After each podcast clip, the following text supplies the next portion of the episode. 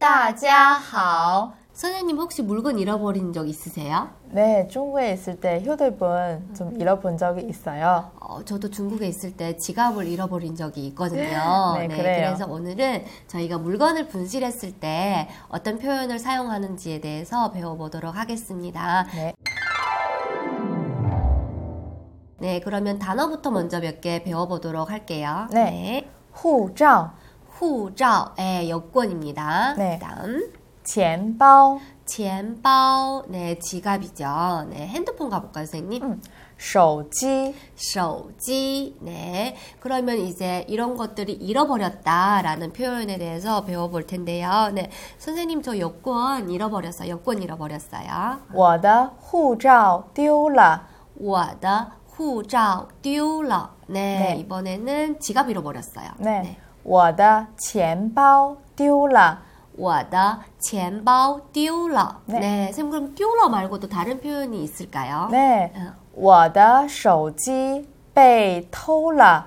我的手机被偷了. 네, 누구한테 훔, 이 훔쳐가는 거를 당한 거죠, 그죠? 맞습니다. 네, 그러면 연습을 한번 해보겠습니다. 네. 네. 어. 你怎么了? 아, 니 저멀로는 왜 그래? 라는 맞아요. 표현인 것 네. 같아요. 어, 어. 我的手机丢了. 어. 네, 선생님, 그런데 저희가 이제 중요한 물건을 잃어버렸을 때는 신고를 해야 되는데, 맞아요. 네, 경찰서로 일단 어떻게 얘기할까요? 네. 警察局在哪儿?警察局在哪? 어, 경찰서가 어디에 있나요? 라는 표현인 것 같습니다. 네, 네. 그러면 신고하다. 报警.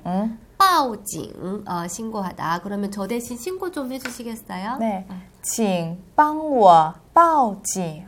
请帮我报警. 네, 신고해주세요. 라는 표현인 것 같습니다. 네. 그러면 우리 처음부터 연습 한번 해보겠습니다. 네, 좋아요.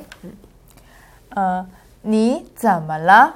我的手机丢了，哦嗯，请帮我报警。好的，没问题。啊네두번째가보겠습니다你怎么了？